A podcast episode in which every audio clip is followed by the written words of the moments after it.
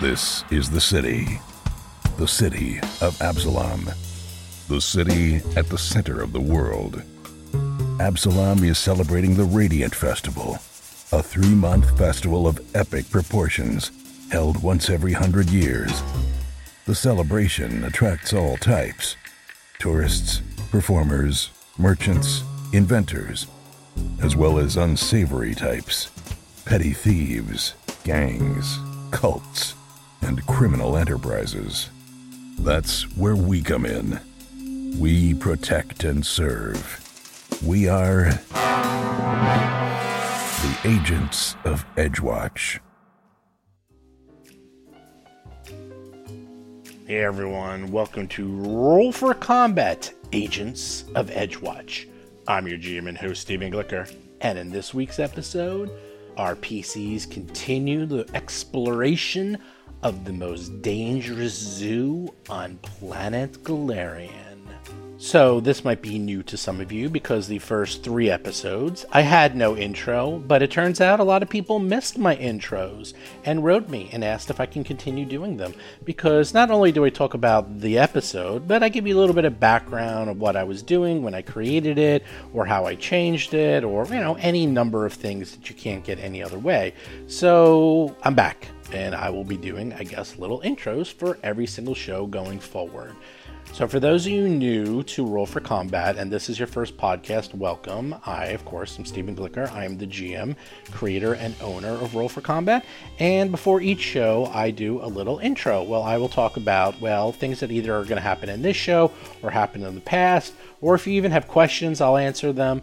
And these usually go on for about 8 to 10 minutes. So, if you just want to jump right into the show, just fast forward 8 to 10 minutes, and you can skip over all of these if you don't want to hear this. Otherwise, I'm just going to give you a real quick background on this podcast and why we're doing Agents of Edgewatch. So, one of the main reasons is that I read the adventure and I thought this is one of the greatest stories I have ever read in an adventure path, period. And I think you're all going to really like it. Now, that whole aspect of them being guards that really falls into the background. They seem to do this a lot. For our other Adventure Path, our other podcast, Extinction Curse, aka Three Ring Adventure, where they're circus members, you know what? The circus aspect comes up like once every 20 shows. You know, it's really not that prevalent, and it's going to kind of fade more and more into the background. Well, guess what? Agents of Edgewatch kind of does the same thing. It's sort of a general background, but as they get deeper and deeper, that's really going to fall away. And the main aspects of this, well, I'm not going to tell you what it is, but it does not does not go in directions you were expecting. I promise you that. At least when I read it, I was constantly being surprised, and that means it's a good adventure path. So I wanted to run it. Now, one thing I want to mention is people have asked me that Lawbreaker badge, like where did that come from? And I created it. Now, one thing I also want to mention is that this is not new to us. We have tried many, many times to run adventures inside Pathfinder and Dungeons and Dragons where they are, quote, truly good guys, not adventurers, but the big problem with it is always the loot. That has always been the problem. In fact, we did a game of Kingmaker with, well, the exact same people playing here except for Jason. And Seth was playing someone who only negotiated and did not do combat unless necessary. And we found out the big problem with that is in the end, whenever they would successfully negotiate with monsters or bad guys, they would get no treasure.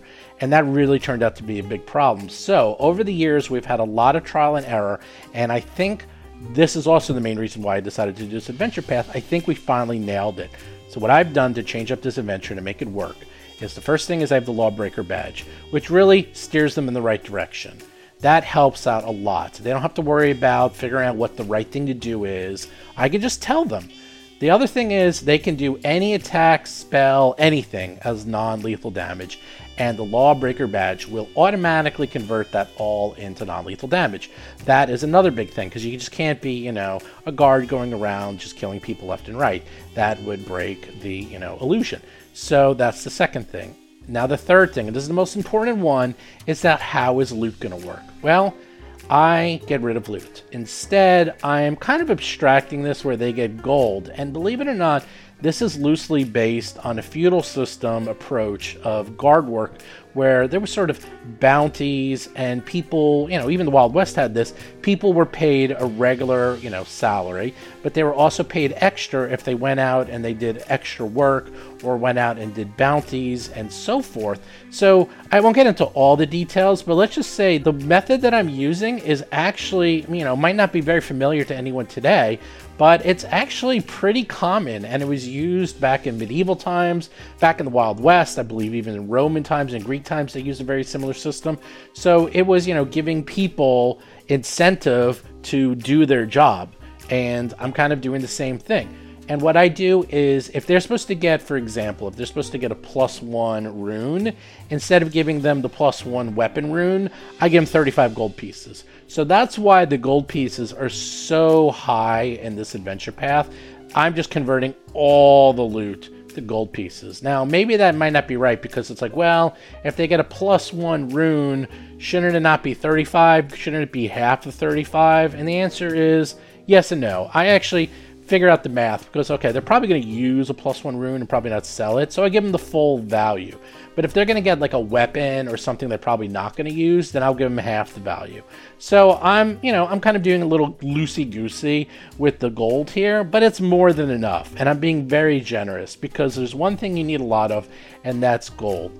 The other thing is the people who wrote this adventure path, they seem to have put a huge amount of gold in this book the next book, there's not quite as much gold. They seem to give the PCs a huge amount of loot and gold in levels 1 through 4, as opposed to other adventure paths where they really are pretty stingy at levels 1 through 4 and only start giving out good loot later. They seem to front load it this time. They gave them way too much loot, which I think they're kind of compensating for the difficulty of Pathfinder Second Edition, and I'm full. I'm like all for that. That sounds great to me. So again, there they go. They have all the loot in the world. They got a ton of gold, and the best thing is they are in the city of Absalom. And Absalom is like being in, I don't know, Manhattan.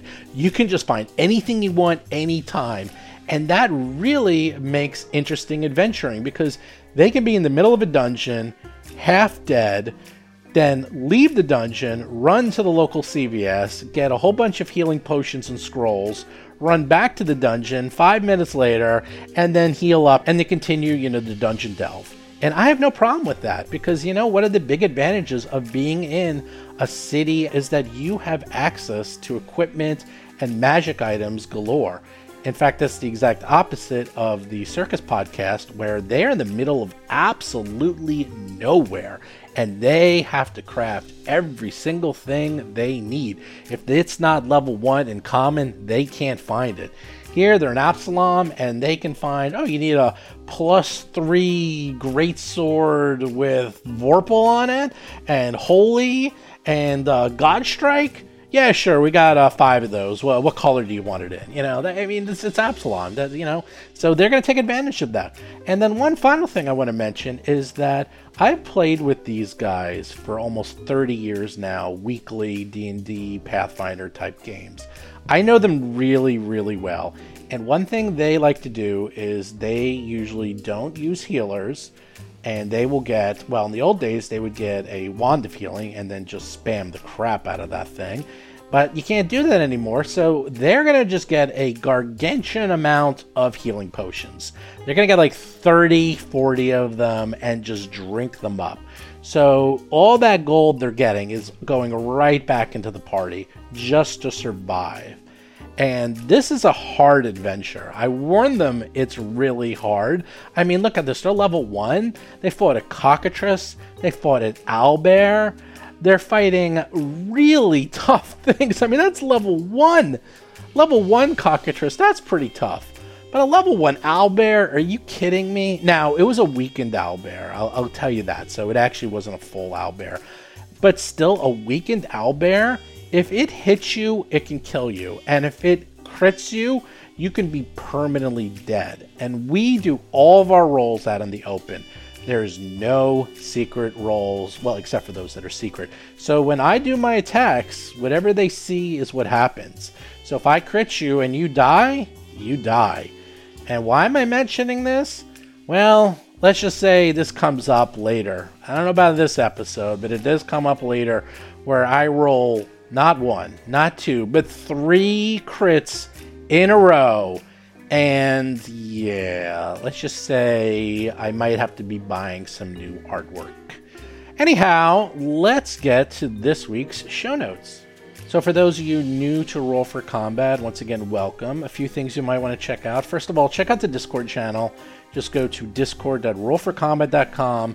If you go there, you can play games. We're actually one of the largest, if not the largest, online Discord channel for Pathfinder and Starfinder Society games. We have over 350 plus tables. There's new ones starting almost every single week. So if you want to play by Discord, which is a lot of fun, you can go to discord.rollforcombat. You can either play or be a GM. And if you post a lot and get to level 10, you get a free t shirt. So check that out. In addition, if you want to check out the Patreon, you can just go to patreon.rollforcombat.com and you can both listen to the shows early at $5 or for $10 you can watch us live because we record both our shows the circus show and this one once a week every week you can see us actually play you can see what we look like you can see the game table you can listen to us talk about movies for half an hour before we even start playing you can hear us talk about fantasy football and how our teams suck, all that sort of stuff, because we usually BS for anywhere from half an hour to an hour before we even start playing the game. So if you become a $10 patron, you can join us. For those who want to know, we usually record the circus show on Sundays at 8 p.m. Eastern and Agents of Edge Watch on Monday, also at 8 p.m. Eastern, and it usually goes to about 11 and you will actually be ahead of everyone because we record these shows every week and usually we get two podcasts out of each recording. So if you do the math there, we are much further along than what you're listening to. What are we up to episode four? We're probably up to episode like 12 or so on the live show, and it's getting pretty crazy. So, uh, yeah, and we'll catch you up too. If you're new, you can ask us questions during the show. We talk to you, chat with you. So, you know, definitely check it out.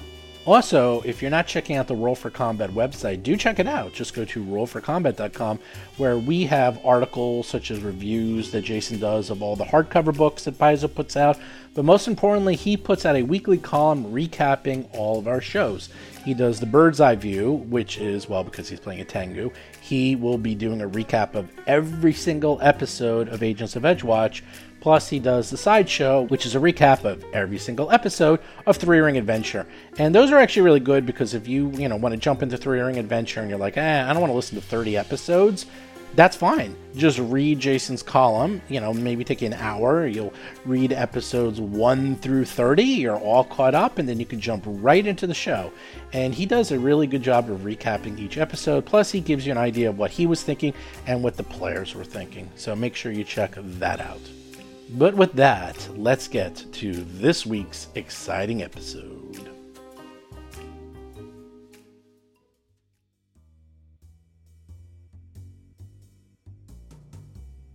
Last we left off, you responded to the Panic at the Zoo, the lesser known cousin of Panic at the Disco. And you responded quickly and took out several horrible creatures. First up, a cockatrice, Beaktooth, who kind of petrified you, but you're feeling a lot better now. And it's unconscious. It's on a big stack of blankets and rugs and pillows and is resting comfortably. Next up was Hoots, who was, oh, I don't know, a baby owl bear that managed to kill Lomang almost.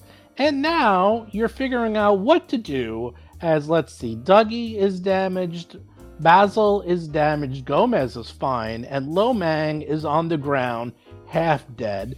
You have Hoots unconscious in this produce store, and you have the proprietor yelling at you, trying to figure out what are you going to do because now there is a two ton owlbear sleeping in the middle of her store.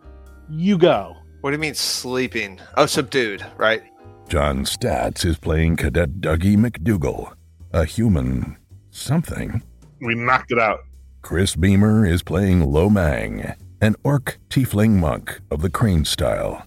Yes. Right. okay. All right. Uh, I am going to the pharmacy to get Nyquil. Seth Lipton is playing Gomez, a goblin elementalist sorcerer.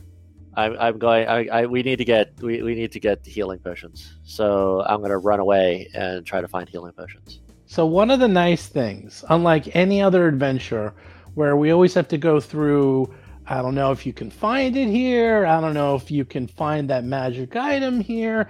You're in Absalom. You're in the largest city in the world, and you're trying to find low level healing items. Guess what? You can go down the street. It's like a CVS pharmacy. You can just pick those things up there everywhere. It is not going to be a problem. Obviously, when we get to higher level things, you might actually have to look around, but whatever you need. And the other thing is, I'm looking at a total here of 116 gold pieces for the party. That is a king's ransom for first level. You can buy as much healing as you need. You just tell me what you want to get. Uh, I want I want to get uh, the first level healing potions, and I'm going to try to use my diplomacy and my position to cut the line to decrease the time that it'll take to purchase these. Uh, tell them the situation. We we have an officer down. Do you want to do a mix of potions and scrolls, though?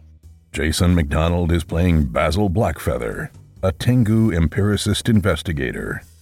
Yeah. Oh, let's, uh, let's potions where everybody yeah, wh- gets. why not? Why not? Yeah. Uh, like the the only the, my like my concern my concern is that is the only the time issue. Like what whatever's quickest. Like I, I would go for quickest over. Mo- You o- o- can- I would go to time over quantity. No, no, you can go get potions and scrolls. You actually were just at a magic shop, remember? That woman you just helped out? That's what she had. So you can go right back to that area, which is part of your beat, and get a whole bunch of potions and scrolls. And All right, so so I do so. And, Okay, and, they're the same unless price. does, does somebody want to price. chuck me? I have thirty gold pieces as far as my count goes because I, I had fifteen originally, and then I got fourteen or something from the accumulated everything.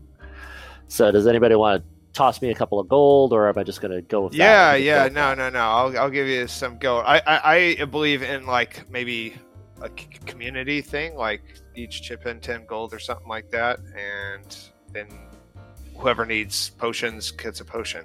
Yeah, I, I'm not Yeah, that's like cool. I, I, yeah, I, I, I don't want to quibble Or do you over. want The, to I don't, I don't want to quibble over the over the over the restaurant bill now. Like I'm just like shove some money in my hand and I go like it like fast. All fast, right, all fast, right, fast, all right. I'm gonna give you ten. All right, good. I take I take I'll a ten. all I'll right, give so, you ten also. all right, so I, t- I take that twenty. I add it to all of my money, and I want to get that much in uh, potions, unless they have scrolls on hand. In which case, I'm going to get the maximum. We get a, a mix and match, maybe. Yeah, whatever, whatever's whatever's the most, whatever's the fastest. Well, I think you're, first, the most- the flip side is I think you're the only one who can use scrolls. okay. So Okay, well, it's up to you. I mean, that gives you 50 pretty much. And 50 gold pieces. It's very simple. Um, you can buy lesser healing potions, which are 4 gold each, and they heal 1d8. You can buy scrolls of heal, which work exactly like the heal spell, and those are 4 gold each too. And I forgot what the next level the, the scroll, the scrolls. Talk to me about the scrolls. The sc- like the like let, let's let, like talk I to me about they- dice. I thought there was one where everybody gets healed. Scroll. that's the scroll. It's the Yeah. heal spell. It's the same Oh, thing I as see. the heal I spell. see. I said the cure Oh, spell, whatever the and spell then- that I oh. have. Yeah, that's that sounds like a good All right, thing. so how, how many of what did I have can I get? as many as you need. Oh, okay. All right. well, in And- that okay, case, so so actually, sorry, minor healing potions uh, do one d8. Lesser healing potions, which are twelve gold each, that does two d eight, two d eight, two d8 plus five. And those are twelve each. So I don't know if it's really worth it. but, But, scrolls, however, uh, Four cost how much? How much? Four? Four gold, and they are the exact same as your healing spell, which means Right. if you do it on a single person, it's 1d8 plus 8. And if you do it on a group, everybody gets 1d8. so Got it's like four healing potions. The only downside of the scroll is that you are the only one who can Right, use right, scrolls. right, right, that's- right. Totally, totally. So Wait, Uh, Basil, ba- Basil might be able to. No, not at the moment. There's there are feats you can use to to like trick magic items and stuff, but I don't think That's I have that not right much now. of a downside, though. It'll always be good, at least for one person, but it will take. um Because you're always out of spells anyway. five potions, five scrolls There you go. There you go. is I mean, if you- ten, is Yep. forty, and it gives 40. me te- and it, and it gives me ten gold pieces left. Yes. Uh, And that's that's enough. That's enough. And- and that's we'll enough. find we'll we'll, we'll That's find healing too. Okay. and I pocket the ten. Okay. it's five scrolls, five potions. Uh, if you want my druthers, uh, I'll give you a real quick opinion. Is that the scrolls are really good for out of combat, and obviously if there's like undead you want to deal with, the scrolls are fantastic because then you have time to heal, and the potions are good for emergencies. Right. know. I mean that's that's pretty much, and the game almost assumes that you completely heal up between encounters. It really it really does because things hit so hard and you take so much damage that if you go in even just a little bit down, you will probably drop because like, you know, you can easily drop by getting hit twice. So if you go in only half healed, then you're going to drop after you get hit once. It's just that. It's just that's just the game how the game works. Especially at levels 1 and 2. Level 1 and 2 are super deadly. Level 3 you can start taking hits. That's where you could really start taking a couple of whacks and not go down. So, point, so what I think what so what I think the ultimate breakdown is like I come back, I got five and five. Uh, I just everybody gets one potion. Uh, I have five scrolls. I use one scroll immediately to get him up, Okay. and and and then and who's injured? Somebody somebody drink the uh, uh, the spare potion, so everybody will end up with a potion and we'll have four scrolls. Sounds good to Well, I don't know the way these these rolls go sometimes though. I mean, that's the plan, but uh, then when you roll one and then you roll a three, we got Lomang who's basically one hit and he's dead. You know.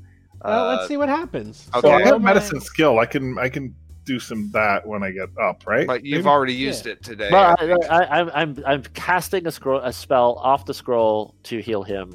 Okay. Should should I just roll that? What's Yeah, the- yeah, Roll just one Might as well d8. get everyone else too, right? Because other people. Roll Yeah. have to. one d8, Scrolls or you can better. just Well, well, if heal I if. I do it, but but if I understand how the scroll works, I use it in the two action variety, which Correct. gives you eight points plus the die. if you're doing it to just Lomang, Exactly. Oh, I see. you can That's use. cool. That's why it's so powerful. The scrolls are way that's better really than good. potions. Oh yeah. Uh, if you're You should- using it that way. you way. can get four Right. potions That's how I wanna and six scrolls.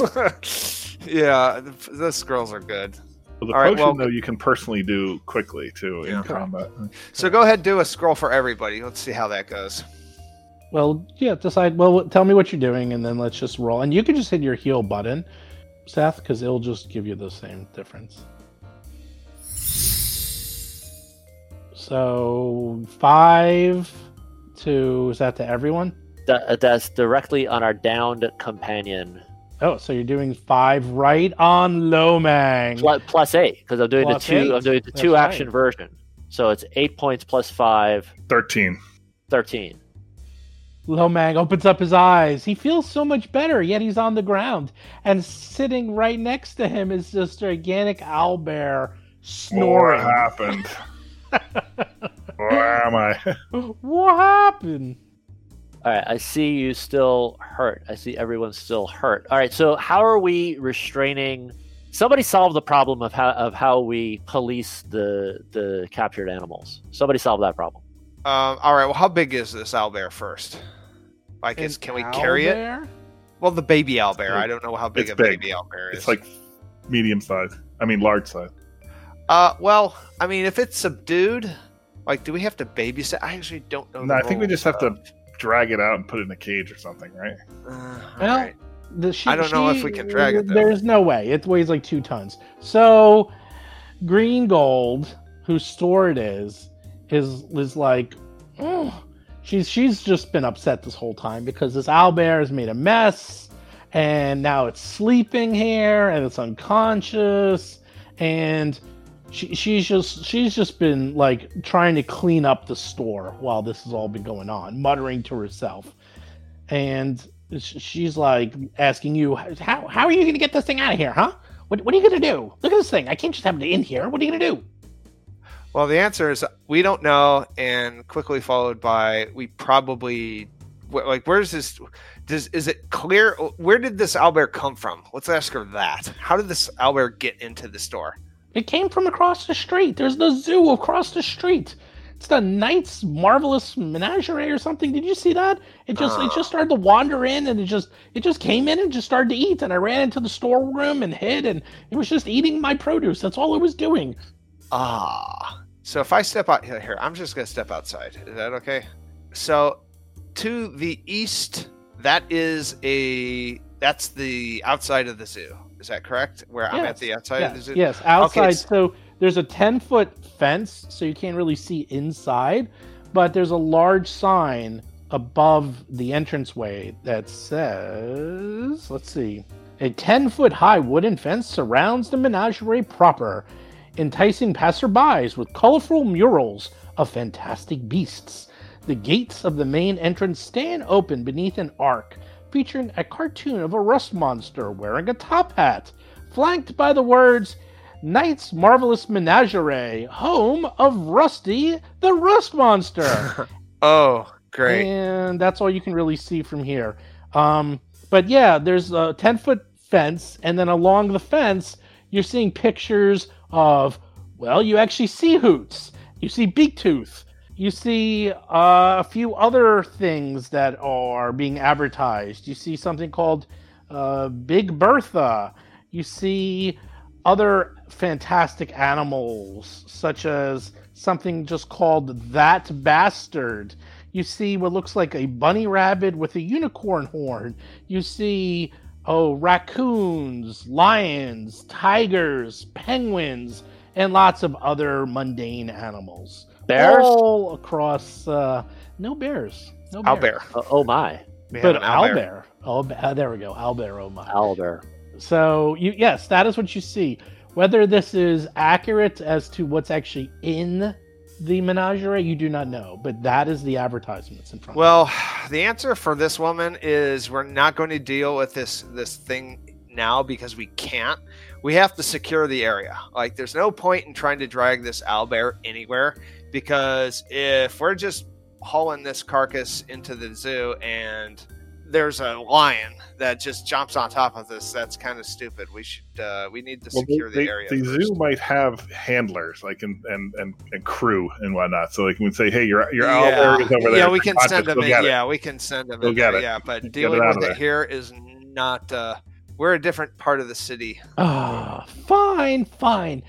At least can you? She looks at uh, Basil. She's like, can you at least help me like carry this produce into the storeroom? So maybe we could just lock it up in here, and if we could at least move some of the shelving and produce. This is made to collapse and move around very easily, and you can see it's all on like wheels, so it can be moved around. It's actually a very flexible market. They can move it outside. So she just asked if you can help her like If, move. if that doesn't seem like it takes a lot of time, sure, we'll, we can. It will take the 10, 15 minutes that it Oh. took Gomez No. to go get the. Um, Oh, okay, oh, okay. yeah. Oh, yeah, Yeah. During that, yeah, yeah. That, yeah, we'll while definitely do that. Gomez is going to get the. I'm, I'm assuming this is happening. retroactive. Simon- yeah. simultaneously. Yeah, okay. Right, that's cool. simultaneously. So you can just help her get all that Totally. stuff into the. Yeah. Oh yeah, in that case, sure. Okay, so she's just like she's like very appreciative. She's like, "Thank you very much." She seems to calm down a little. She's like, "Thank you, thank you." This is she's like, "I don't think you'll be able to get into the storeroom is designed specifically uh, to be uh, very difficult to enter, and you can see it's like a reinforced door. It's you know, it's it should be owlbear proof even to this one." And uh, actually, now you look at the owlbear after you've been like moving some of the produce across the hoots. Uh, it's not a juvenile owlbear. It's actually the opposite. It's actually very old, and it's small. It's just a small owlbear, and it looks like it's just shrunk in its old age. And it looks like it's probably pretty docile, what this is what Basil can determine by looking at its claws and just how its um, demeanor is. It looks like it's actually a pretty docile Uh, owlbear, and and Basil's heard of this that sometimes people keep them as pets and novelties, and that um, if properly trained, they actually can be domesticated. So this one, Curio. yeah, this one probably was actually just a fine, you know, pet almost, and All right. probably completely harmless. It just So that begs the different strange. question. That kind of begs the different question of why does it, why did it freak out then? exactly. All right. And and when you finish everything, Gomez shows up. Lomang is healed, and now you all have halfway to. Um, dead. Gomez, hit him. Hit, hit us with another uh, healing thing, because it. it, Uh, it step, step outside so I don't get the owlbear in the radius and wake him up. uh, okay. So we all go outside, and I will do an area effect scroll application, and hopefully roll well. Okay, hit that heal button. Let's see. A magic one. Dun, dun, dun, dun, dun. Oh, a seven. Holy moly. Yikes. Oh, that's good. Good job. That's There really go. good. Seven. Wow. Including the owlbear. No, I'm kidding. Okay, everyone heal up seven points.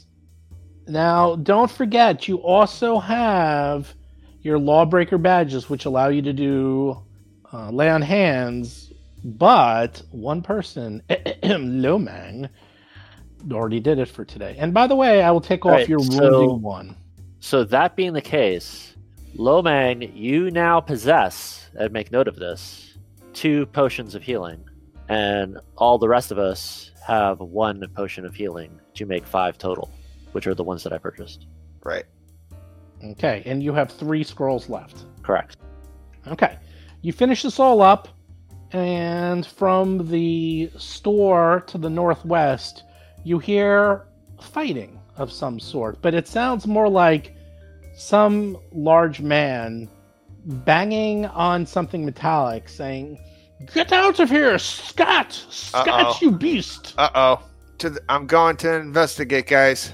Yeah, I'm going to. Let's go. We all run up there. Shouting and the sounds of clanging and breaking emerge from the open air entrance of a blacksmith shop, bearing the sign reading Pavari's Ironworks. Inside, a large man wearing a turban and a leather blacksmith's apron is flailing with a broom at a five foot long lobster like monster, shouting, Out!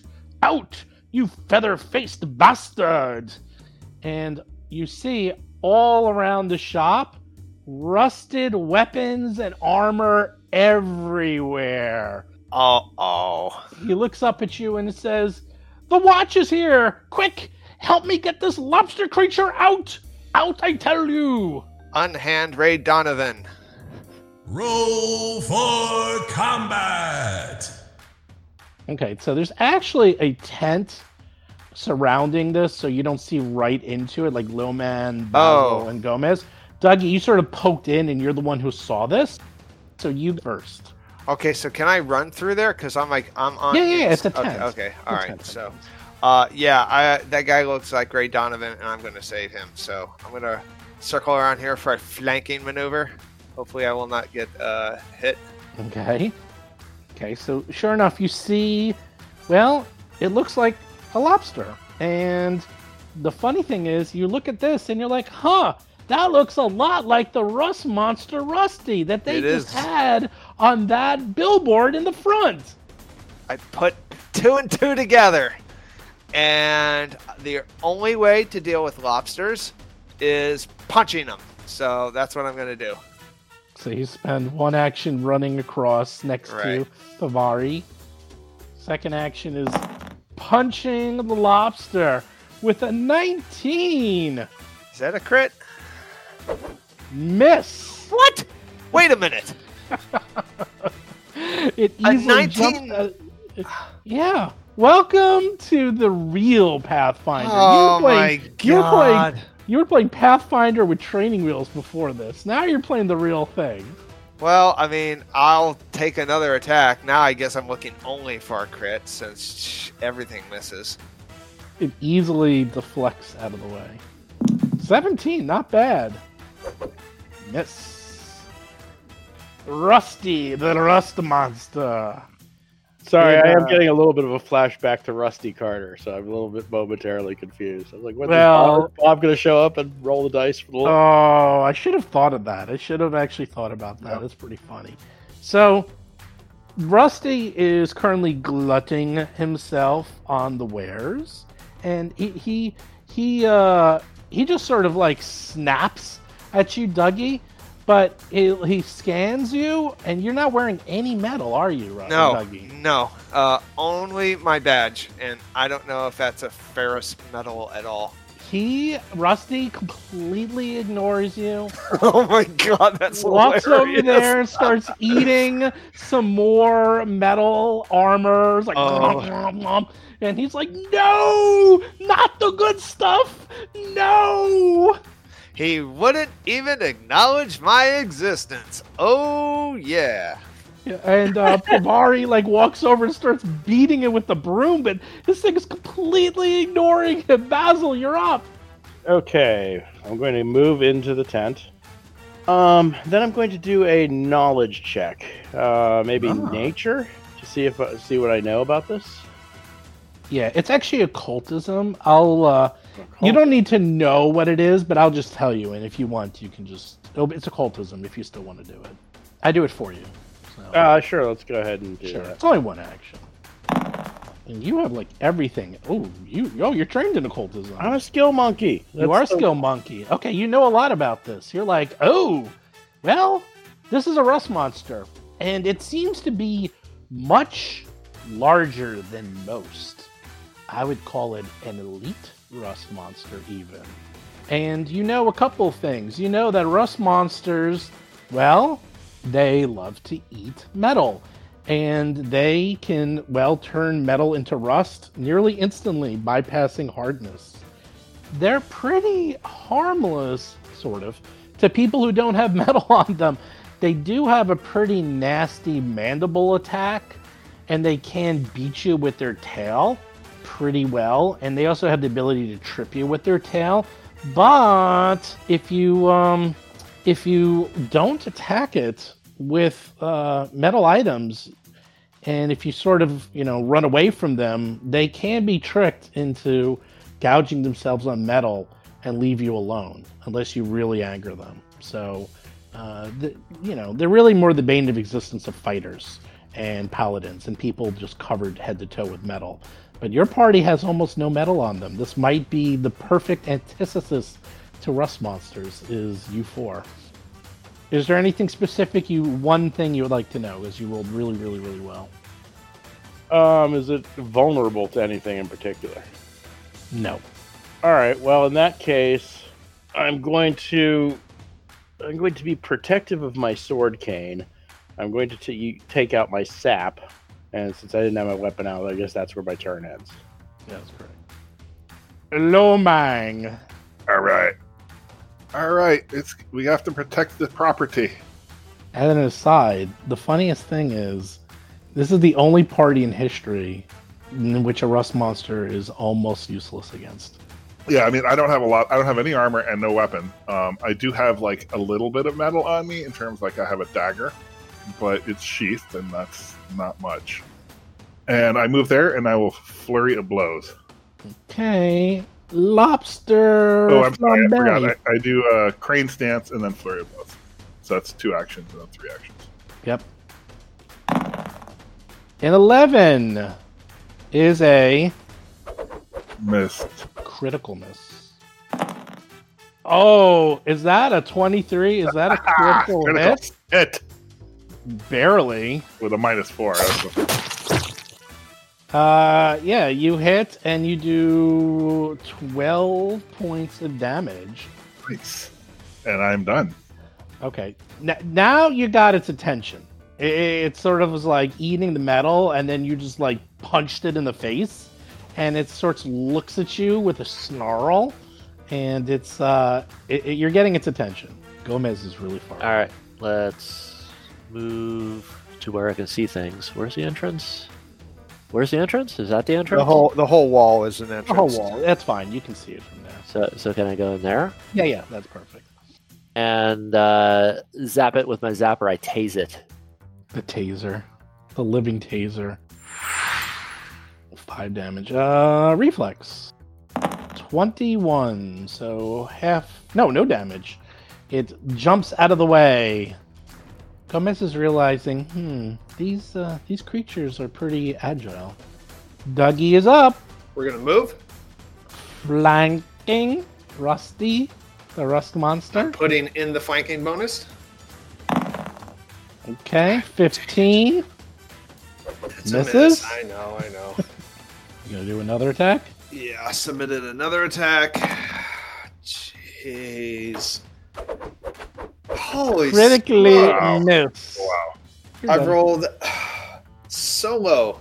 Rusty, the Rust monster, seeing that it's surrounded, seeing that low Lomang beat it, it, it doesn't smell any ru- any metal on you, uh, but it doesn't like what you did, so it's just gonna try to um, just gonna hit you with its tail, just gonna like whack you. AC 19. 18 just misses you. Wow. Nice. Nice. and then does a backswing and tries to hit you again. Ooh, critical miss. Rolls a one. Lomang quickly jumps out of the way. And Kung fu. I know kung fu. And then tries one more time. Oh man, another critical miss. Nice. Wow, you're just like jumping and bobbing and weaving and and yeah, nothing. Boy, you don't get closer to level one fights than this. Boy, Yeah. a bunch of fists and the monster's missing, and the monster doesn't even care that we're here. To be honest. Uh, well, Pavari is hitting it with its broom, and he's like, "Keep at it, keep at it. We have it surrounded." And then he's like, "Stop eating my weapons and armor." This is Pathfinder Unplugged, the acoustic show. Basil's up. Uh, Yeah. Basil's Definitely. watch. Basil watched its movements as it was fighting uh, Lomang, and he thinks he's kind of got an angle that if you come in right between the eye stalks, you might not see the shot coming. So that would be his devise a stratagem. Excellent. So that's one action, and then, as I said, I couldn't really program it, so just exactly what you do. Just put in the plus two. Twenty-two. Guess what? a whole, a whole damage, one point of damage. well, Oh, if man. you didn't Oh, devise wait, a I get the, I get the precision damage. So you would have missed. more. So that's right. So you hit it with four points of damage. Um, and then I'm going to do a regular attack just because you got nothing better to do. And this is basically going to be crit farm territory. 16. Actually, not bad. Close, but oh, and I would have got the six damage for that. Uh, but you miss. And Lomang is up. The only one who managed to. All right. Oh, no, that's right. Basil hit him too. Time to knock it out. Uh, flurry again. Okay. Now we now we go. Six six attacks. Four attacks. Four attacks. Here we go. With flanking, no less. 13, though. Jeez. Rolls a four. you miss. This one's at minus two, and they keep getting worse from there. So Yep. Crit farm, crit farm. here we oh, go. 23. Yeah, hit. Oh, you rolled an 18. You still barely hit this thing. Uh, nine points of damage. All right, let's keep going. This one's minus six, I think, right? Total. Uh, correct. And a two. The last one minus six again, or No, minus eight. No, actually, it's minus. Well, it's. Oh, it's minus six again. Right, right, right, right. Because you're. You can never go below minus six. right, Because you're. or minus eight. Yeah, or minus eight. And you miss again. So you hit her once. Good job. Gomez goes. Zap. Zap. That's all he can do.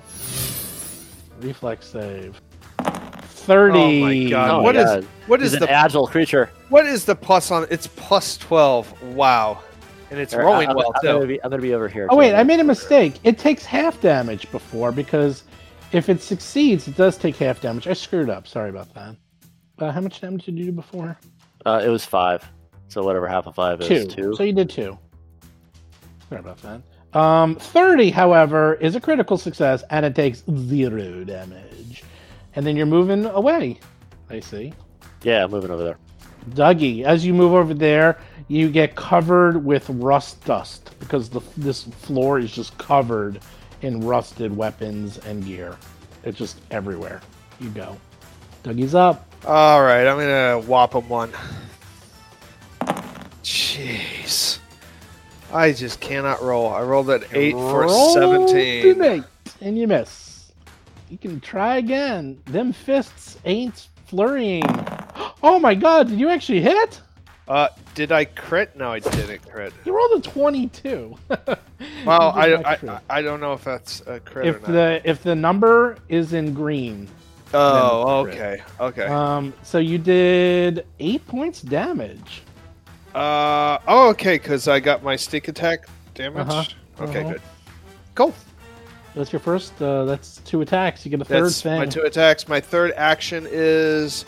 Uh, does this guy have weapons in on like the wall that I could use, like a like a club or something? Like, or is it Yes. everything metal? Or No, you actually see right next to a very large club. In fact, you see two very large clubs. One looks like a large wooden club, very expertly decorated. You know, sort of like a not just a piece of wood, like a real like club. And then right next to that is a two-handed maul made out of wood. Oh, we'll get that. Uh, I'll say we'll be borrowing this to save your store, uh, store if that's okay, sir. And I will use my third action to pick that up off the wall, assuming I can do that in one action. You can do that in one action. And now you have a two handed maul that looks like. Remember Conan? Yeah, that's what he's that's what he's wielding. Oh yeah, yeah, that big hammer. Uh-huh. Oh yeah, Wielded by Bomba, Bomba. Yeah, that's Bomba's hammer. Yeah, okay. Yeah. Thorgrim's hammer, actually. Uh, Rusty is up. Rusty is looking around. It's surrounded. It's starting to realize that things are uh, not looking good for it, and it decides to uh, to start moving. And then it goes over there, and it just starts eating some more um, metal. Oh my like- goodness. It doesn't like you all surrounding it. It just sort of walks away.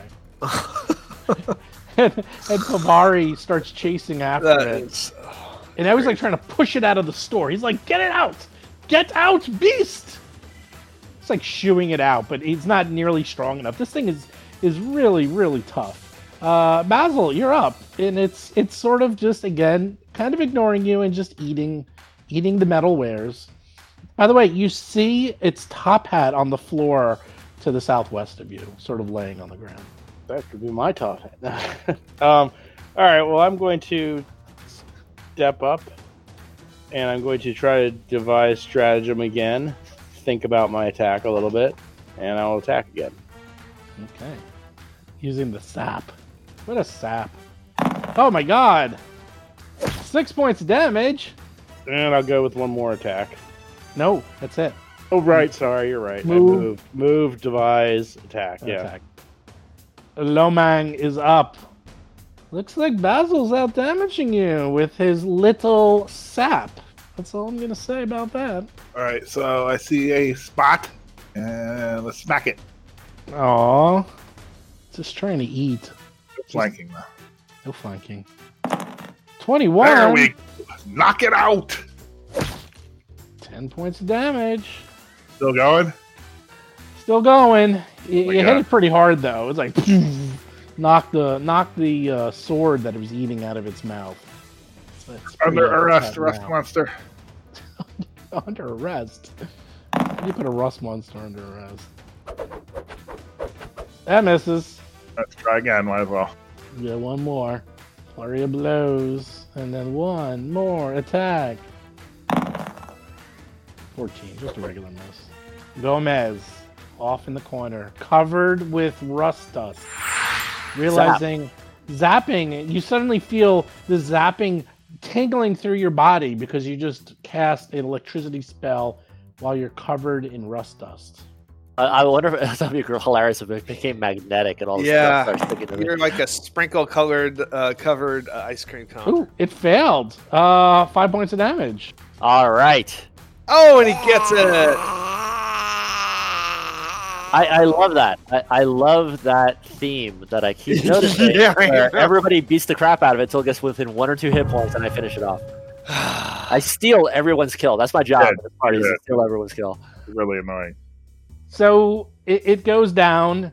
It's all electrified as it is, you know, rust, and it goes unconscious. And then, as it goes unconscious, uh, Pavari pushes it out of the store with his broom.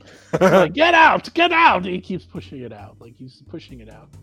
He he, he comes in, he's looking around, and he's just like, oh, my store, my store, and everywhere you see is just everything is destroyed or in disrepair, as this thing was just feasting on the blacksmith Ah. store for quite some time.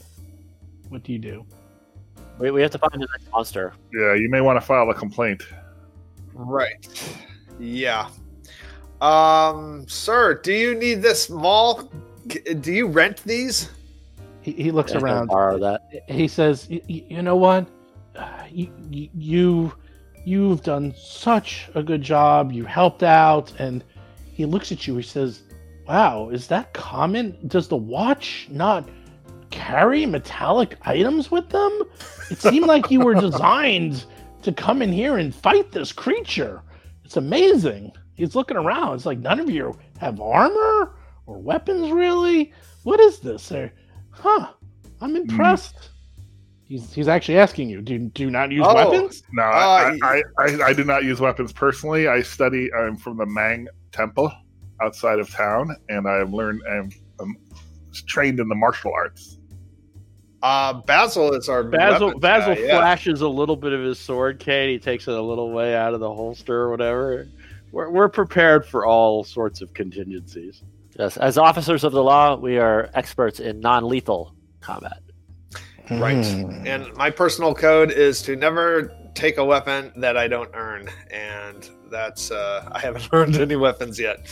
Ah, well, uh, I'll tell you what. You, you've done such a good service to me, and you've probably helped out ah, with saving my inventory because I couldn't do anything to that thing. It was probably going to just keep gorging until there wasn't a single thing left. And he starts like taking things out of drawers, and and and obviously there's still some items left that were hidden in cabinets and drawers that the monster didn't get to and he says, "I- "I'll tell you what. Um, if you want to come back, I'll I'll make weapons for you. Any metal weapons or armor you might desire, for free, up to fifty gold pieces for all of you. Wow. Whoa. thank you very much. Holy and on top smokes! of that, I'll uh, I'll I'll work on your heraldry."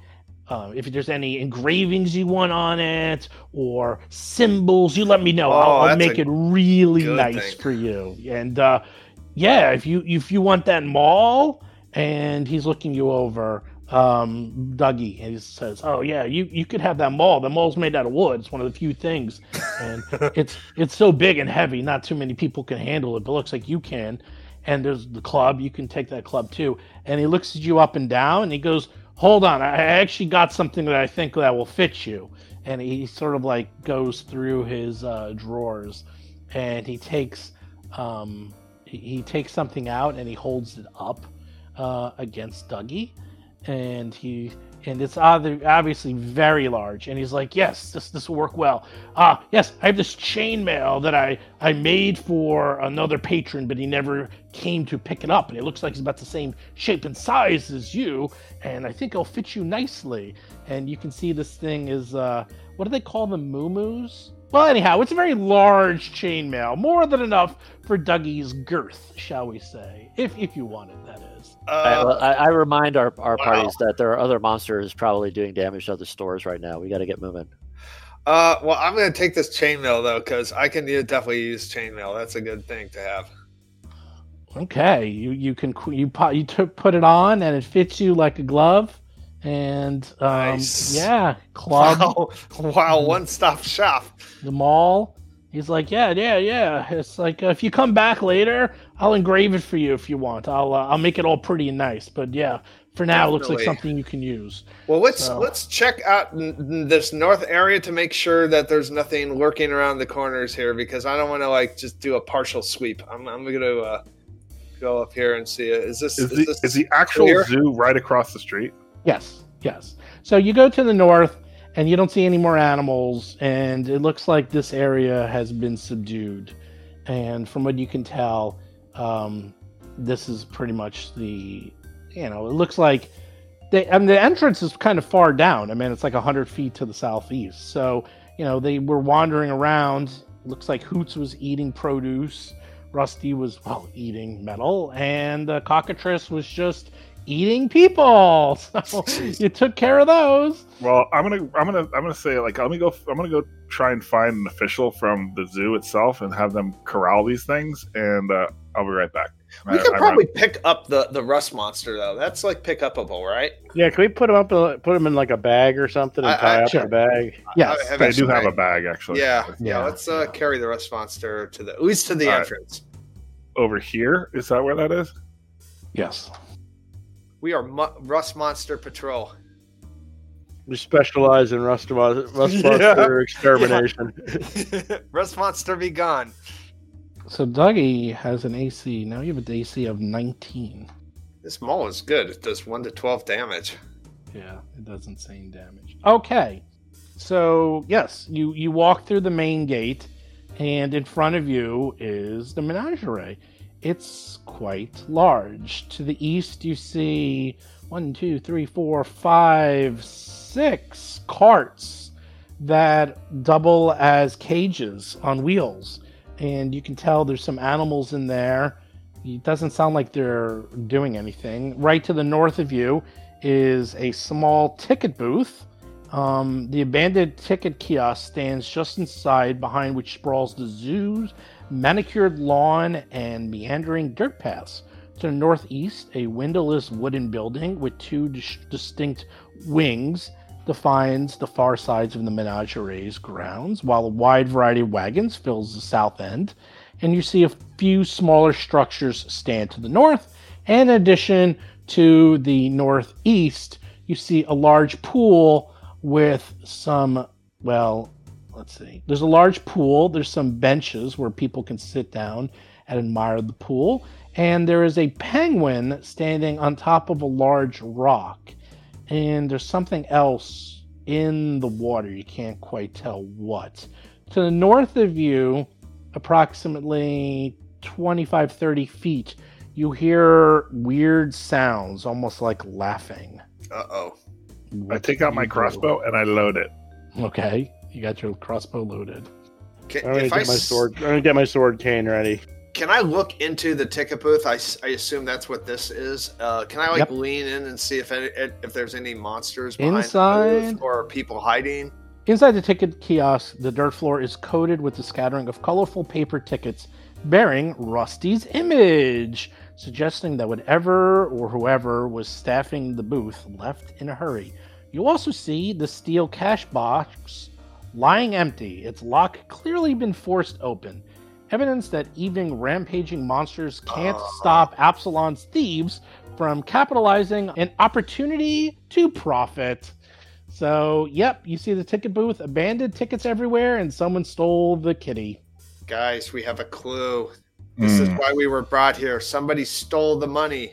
And, Oh, we got we got it. There's also the the maniacal laughing. What to the north? right. Yes. I go north. I go toward the the maniacal laughter. The laughter is coming from, it looks like a concession stand. A red and white striped canvas roof covers the menagerie's open air food stand. Colorful signs above the counter list fanciful name treats such as um, Goblin pickles. such as Acarinian gold corn and Owlbear Chow. Ooh. And that is where you hear some laughing. I investigate. I look in. You look in, stop. Oh, it's hyenas. Oh, is it hyenas? you see two hyenas Ah, who are hiding behind the counter, gulping, sniffing, and eating, well, the concessions. As soon as Gomez's face appears, they look up at you and snarl and attack. You're threatening their food. fresh meat. Roll for combat. I, I look for Harley Quinn. um, okay, the first hyena immediately goes and sees Gomez. So this is um this is actually is let's see how is this? So it is going to well it's gonna go up to you, Gomez. I'm just moving you for a second. So this is a concession stand.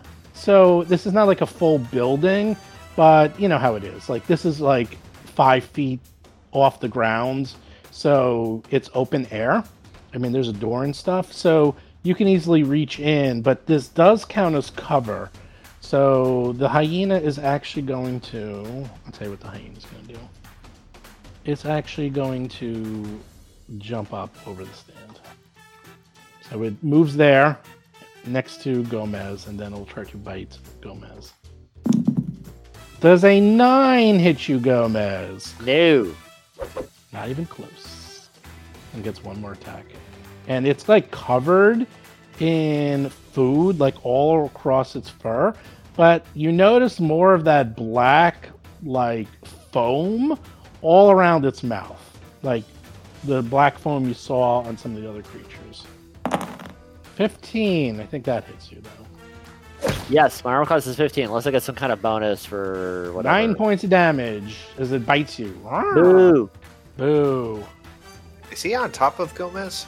Uh, no, he's next to him. Uh, 'cause Basil. Nine points of damage. Oh my god. Damn, you better Damn. retreat. yeah, well, that's max damage. All right. Well, um, Basil's going to step up. Um, he's going to use take advantage of the fact that the uh, hyena is attacking Gomez and use the opening to attack with his sword cane. So that would be devise a stratagem. Okay. You notice that these hyenas are a little Yes. smaller and weaker than normal hyenas. And that devise stratagem comes in handy because critical hit.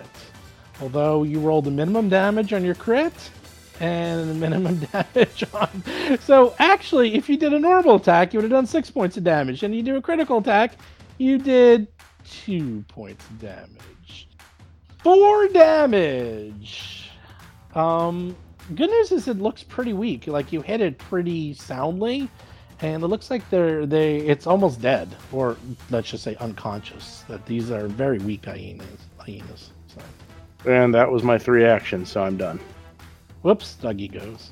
Is that second number critical damage and that's not additional? I no, thought- they rolls it twice, and it just does it so it's easier because a lot of times you might have boy, different damages. It can't remember numbers, so it can't keep it stored. So it just rolls it twice. That's just The way first program one is the number if you didn't crit. The second number is the final number if you did crit. Right because there's a lot of weapons. This this will come in handy.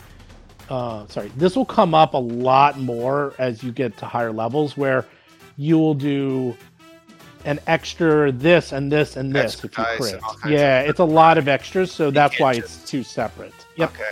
it's on purpose. But Um, then things like precision damage are or like fire damage te- do tend to be added at the end. Exactly. I Can can, uh, can precision damage, like sneak attack damage, get doubled? on crit? Everything gets doubled. Everything. So I All right. gave it four. It did four points of damage. So two for crit and two for sneak. so. I assume I don't have flanking. Gomez doesn't have like a natural Yes, he does. attack. Everyone has an attack. He has. He always gets flanking. Okay. He he either has a fist, even though he doesn't use it, or he uses his teeth. Either one will count. Okay. I will be attacking him with my maul. Oh boy, here we go. Oh my lord! Wow. this poor creature. I like that you have a weapon now. That makes me that pleases me. Uh, well, you only did. Oh, you know what? I, I messed up. Hold on a second. all right. I got zero damage. hey, let me do it again. Hold on. Give me a second. What's that do? Like one d twelve or something? Yeah, it does one to twelve, dude. Oh my it's it's God. crazy. Yeah, and I I could just roll the d12 for the damage if you want. No, I'm almost done. Hold on, I want to fix it. Okay. Okay, roll it again. Uh, Oh, it's gonna work. Just press the button. Oh my god! 16 damage. Does that? Uh... 16 points of damage. Wow. Baboosh. Wow, I, I have another action. Um, Now the going- poor thing was like totally unconscious, and you can see the little birdies around its uh, head. like like, That's uh, 430 feet to left center, I think. Uh, I know. Uh, I, I call this uh, Maul. I dub the uh, Dog Slammer. All right, and I am going to do a move around maneuver. One, two, three, four, five, and that's all my movement. That's all. hyena number two goes. So basically, that wall counts as cover, but this hyena literally just like jumps over the wall, and now it's there. It's next to Dougie, and then it's just Oh, gonna bite that's you. open. Yeah, I told you it was like a. It's like a. It's an open area. It's like five oh, feet. Oh, I thought it was. but if just you open attacked and over there. it, it, you wouldn't have been able to attack over it anyhow because you only had one action left and it was too far away. So Oh, okay. All yeah, it's like an open air food stall. right. Yeah. Tries to bite. Oops, I did the wrong attack. Bite Dougie, twenty-one. Even with your new armor, Yep. six points of damage. And then I'll use the other one. Um, a five. Misses you. So it's trying to bite you. Right. Just missing you. Hello, Mang. You already So- see one is out. So I can see it from here because I'm not. I can't. Okay, because I can't see it um from where I'm sitting. I'm actually going to. Um, well, you can't really see it from. Actually, no, you can't because it's behind the counter, and it's like a food stand that's five feet tall, so you can see Wait. Dougie. He jumped over the counter though. Right, I it's mean, sorry, four feet tall, so it's behind the counter. So Lomang, if you move two to the north, you can see it. Two to the north. Yeah, Okay. it's a it's a counter. Like it's behind the counter. It's a dog. Oh, Yeah. okay. I, didn't- I go. didn't Yeah. see anything. Okay. Yeah, yeah, yeah, yeah. Well, that's why because it's All like, right. it's hiding. It's low. It's really small. I'm gonna shoot it with my crossbow. Oh boy. Oh Dougie, you're in the way. Get out of the way. no, man! Did I get any kind of any minus or anything? Yes, minus one because uh, Dougie is soft cover. Okay. Oh, And eight. he rolls a three for an eight. Ah, so annoying. It bounces off the wall. It's not even close. and it's two actions to reload. What are you gonna do? Uh, that's a good question. I'm gonna reload. No, no, you can't go around. Gomez. It'll take me way too long. You are the worst monk in the world. I pull out one of the scrolls and I cast uh, he- uh, a two action heal on myself. Okay. Hit the heal button. You do 16 heal on yourself. Good. Alright, so, so no, no, no, sorry, no, no, no, no, sorry. You do. Uh, that's the critical one. You do uh, 12. Right, That's 12. enough for you. Because you only had nine points of damage, so. No matter what it did, you would have been completely healed. You got one action left. How does that heightened thing work? Oh no, you don't. No, you don't. You you used it. Heightened is if you get a level two scroll, and it does more. That's all it is. It's like a level one, level two, level three. It's just the level of the spell. Okay. Instead of them writing out the spell nine times in the rules, they use heightened, and it saved them probably forty pages for Hmm. spells because heightened, you know, it's the same equivalent of writing it out 20 times you know like here's it at level 1 and level 2 and level 3 and level 10 and so forth So Uh, if it says heightened plus one, and then your fifth level, then you get that five times total. If you slot it as a fifth level spell, then you get it five. Yes, then you get five d8. Alright, so I move over here. The level of the spell, not the level of the character, though. No, actually, it's a two action heal you did, so Or, or am I done? Because I took you're one done action, because one it out. action and yeah, then yeah, two one actions. action- yeah, yeah, yeah, yeah. Basil is up, and Basil, you also can't see the hyena because it's behind the stall. Uh, you can do that. I mean, I'm going to say it's two actions to get over there, though, because you're jumping Oh, over the wall. Oh, I thought that was like a. I thought that was a door. I couldn't see through. No, it's actually that's just sort of like the. Oh, it's uh, window. It's like the service. It's like the window. Yeah, if you want to go there, that you can do in one Okay. action. Let's do that then. Um, all right. I guess I'm going to, you know, consider my attack and examine my possibilities and take a swing with the sword cane. It's no maul, And I get flanking, so that's another plus Plus two. two. so you have plus four altogether. 17, just enough. But tell you, that devise of stratagem, it only gives you an extra plus two, but that extra plus two has been the difference between missing and hitting every time. I'm just Yeah, letting you know. it is good. So, And Nice job. Very good. Very good. well, you were done actually. That was your last action. that would have been And- my, yeah, that would have been my third action anyway. So it goes unconscious. And it too has black foam all around its mouth, both of them, as they both go unconscious. is there is there any way I can take like a little sample of this? of course. I mean, Yeah, uh, I, I want to try and use my nature to see if I can figure out what this is. It seems like some kind of natural poison, maybe. Just like on a on a handkerchief and like kind of wa- ball it up so that the so it's all wrapped up and not touching anything. Okay. Lo Mang wanders over to the hyena and looks at this black stuff. Dougie, I, you got your maul. I got my crossbow. It looks like someone has tampered with these animals and has set them crazy. Why is there all that blood over by the penguin? That penguin has probably been just eating some fish. Lay, what, what is lay on hands? Is it six or is it one d six? Uh, no, it's six. It's just six. It's just six. Yeah. I'm gonna do that. So Lomang looks at the hyena and tries to figure out. He he smells the concoction and he he does not know what this is, but obviously something is wrong with these animals. You've now seen this on pretty much all the animals that are going crazy, and from what you can tell, and these animals look like they're fairly docile. I mean you know, hyenas aren't exactly they're not exactly, you know, the most uh, docile of creatures, but these actually were fairly small and weak hyenas. So you could tell that these were not like, you know, big killer hyenas. Uh, the owlbear was old and looked domesticated. Um, Big Tooth, you know, actually was a cockatrice, but you know, as long as you kept it in a cage, it should be fine. And Rusty the Rust Monster, well, obviously the star of the show, and as long as you kept it in a uh, a cage and fed it uh, material every so often, it would be completely docile.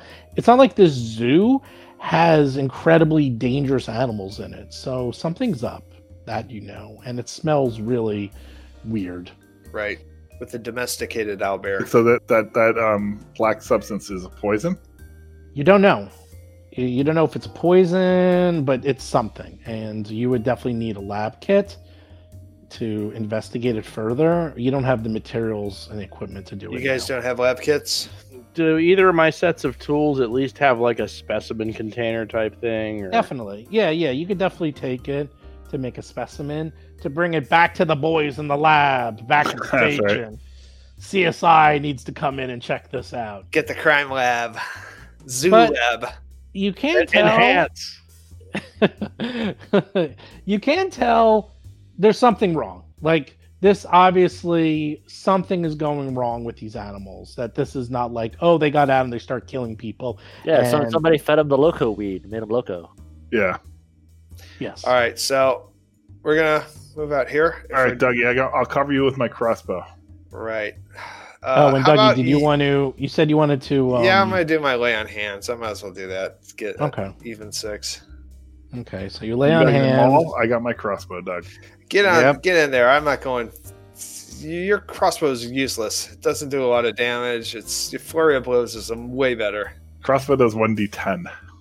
Ah, yeah, but you've never met. You've never hit with it. I hit once. All right, uh, let's see what's. I'm going to continue north. Let's see what's up here. Is there anything uh, above here? I want to check my corners No, here. no, that's that's the end of the the enclosure. There is a building to the west of you, um, and there's a very very large building to the east of you. And Lomang didn't notice next to the penguin, there's blood all around these rocks, and the water is kind of murky. Hmm. So All that right. deserves investigation. I'm gonna go look at that. Yep, be careful, Gomez. Okay, as soon as Gomez walks over to the surface, the large decorative pool lined to the north and west sides of the benches serves as the centerpiece of the menagerie's open air exhibits. Rocks painted white are meant to resemble icebergs and stud the artificial pond. Oversized wooden cutouts depict smiling penguins wearing top hats that have been placed around the pool's edges. The only actual penguin in the exhibit stands at the peak of the largest rock, squawking frenetically. The surface of the water is murky with blood and feathers. Ah! Dun, dun, dun. And as soon as you walk up to the edge of the pool, something erupts from the water, ah! trying to drag Gomez in with them. Gomez, no! It thinks I'm a penguin. Big Bertha. Does my uniform make me look like a penguin? Roll for combat. I bet it does. Yeah, it does. You look a lot like a penguin. You- you Basil do look looks like, a, lot- penguin. you, you you do look like uh, a penguin. Let's see. Let's look this up, shall we? You look like food. You do look like food. So it actually had a ready action, so it goes first. Oh, great. yes, and its ready action is coil. A giant viper uses its action to coil itself, increasing its reach with its fangs to 10 feet. And then it strikes.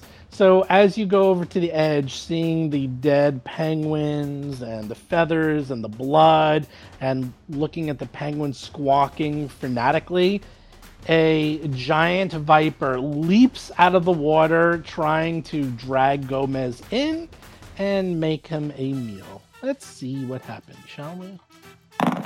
15. That that will totally hit me. Yes, that hits you. Okay. I have good news and I have bad news. The good news is it hit you and did 10 points of damage. That's the good news. wow, the definition of the word good. The bad news is roll a fortitude save as as it bit you, you felt a gargantuan amount of poison that get injected into your body. Oh, I wasn't expecting that. I was expecting a dragon into the water. I guess that's next. Here we go. I think that's the good news. That is the good news. You successfully fight off the giant viper venom poison. And guess what? You're up, Gomez. It did not successfully drag you in, but it Oh my God! with a right. single attack. I absolutely run away. I run over here, and I uh, take out a scroll, right? Because because moving is an action, and Yes. pulling out the scroll is an action. Yeah, that's correct. Uh, actually, I take out a potion. I take out my potion Okay. because then drinking the potion is an action, and so then that's three Yes. actions, right? That's correct. Yeah. So uh, it would be a heal, and that's it, right? Because because a Yep. potion of healing is just one d8, and that's it. That's it. That's it. All right, so I- I'm gonna roll my heal and have it that be Yep. it. That's Gomez is going through those potions and scrolls like they're candy. Four Yeah, points he of is. healing. Lomang. What about us? Lomang saw that and was like, ah! Damn. uh, I can. I got a clear shot to this thing right here, right? Eh, You're gonna have to move. You don't have a clear shot because Basil's right in front of you, so that's a minus one. So if you want a completely clear shot, you want to move in front of Basil, and it does get some cover because it's in the water. I like the idea of shooting this thing from range. All right, so I'm gonna go here. Gomez decides to take the hyena and throw it into the water as a sacrifice. I go there. Okay. I'm gonna shoot it. Okay, you're shooting. Minus one, you say, for the water? Uh, sure. Because it's like half in the water. 18. There we go. Missed. Just oh missed no! because it, you just missed it because it's in the water, and you're like, damn, freaking refraction. Got one more action. All right, I'm, uh, I'm going to enter crane stance. Basil, you see this. What do you do? Um, I am going to step a little bit closer and I'm going to cast my electric arc against it. Ooh. Who knew Basil was so.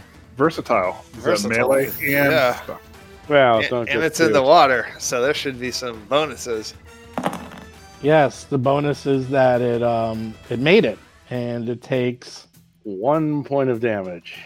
one point of damage. Jeez, are you serious? I tickled it a little bit. The Dougie's up. Oh my god. Oh, I can't even reach it. Okay, so now I'm here. I now know that I can't even reach the thing. This is you can, ridiculous. You can walk into the water and then I'm not doing that. it. That's stupid. That's that's stupid. well, you could. It's, Oh, it's, it's only God. stupid if you if you think it's stupid. Thinking it doesn't make it stupid. You know what? I'm gonna use all my movement and I'll just go over here. I'll, I'll wave at Big Bertha. Big Bertha. You get a better look at Big Bertha. Its fangs are frightening sight, with injection tubes as long as daggers. Mm. You realize this thing is not fooling around. Can I ready an action? Yes, but it takes two actions to ready an action. And you can only ready an action that takes one action. So you can only ready something that only takes a single action to do. But you already went. So it coils itself back up and hides under the water so you can only see the tip of its eyes. That's a target. It is a target. Gomez is up. Oh, brother. All right, I am going to. You know what I'm going to do? I'm going, I'm going to use the lay on hands ability of my thingy and uh, heal myself that way. Okay, that's one action. That's six points you get back. All right, so that is that. So that'll get me. Oh, so that, that'll get me to full. Good. That's perfect. All right, so that's one action. That's correct. Awesome. I, I zap it with my taser. Yeah, power. now's the time when you zap it. That um that penguin is like freaking out by the way. It's like going crazy. The penguin is obviously controlling. I, I feel your I feel your terror, Penguin. I, I, I was I was with you there. I'm with you in the trenches against this thing. It makes its saving throw, but it still does half damage. So it's three points of damage. Lomang. Are you gonna put up with this? No. I mean, is it does it presenting a target or It's very small, but yes, it's presenting. went a in the target. what kind of water minus again. is that? That will be probably at least a minus two, if not a minus four. Um, that rock that's to the left of the penguin. I could stand on that, right? Yeah. It looks like you can stand in the water. It's at, at least by the edge. I mean, it actually is pretty deep. It's, it's, it's hard to tell. It looks murky, but you can at least wade in like the first five feet and stand next to this thing if you wanted to. I think I can perform the leap action. How Move from here leap? to here and leap over here, 15 feet. Uh, Leap to the rock. That's crazy. It's yeah, you heroic. can leap. Yeah, if you want, it's a single action. You take a careful short jump. You can leap up to 10 feet horizontally if your speed is at least 15 feet. My speed is Um, 30. Right. So I can Uh, move Or 15. 15 feet if your speed's 30. You land in the space where your leap ends. And Right. um, it's a basic action. So what you do is you would have to move and then leap. So you Right. move up to the edge is the first action. Second action And then leap. is the leap. And then the Big Bertha does its attack of opportunity while you're doing leap. Oh, and- does it have an attack of opportunity? Yes, it does. Oh, shit. Oh, shit. As you leap over it, it decides to attack, and it uncoils like a snake, because it's a snake, and bites you. You fell right into its trap, but It's a miss, though. Miss. you, with your crane Nice. stance, as you leap over it, are flapping your arms like wings, and it completely misses you. Like as a crane in the water. Yep, and you land next to it, and you got one more action. I do. That's a, that's, we call that a flurry. Oh boy, now you're coming into your own. All right. And I don't get any plus or minus. No. Well, now you won't, because here's the good news. You got it out. Oh, and you credited it. Nice! Nice. wow. 16 total damage? Oh my god.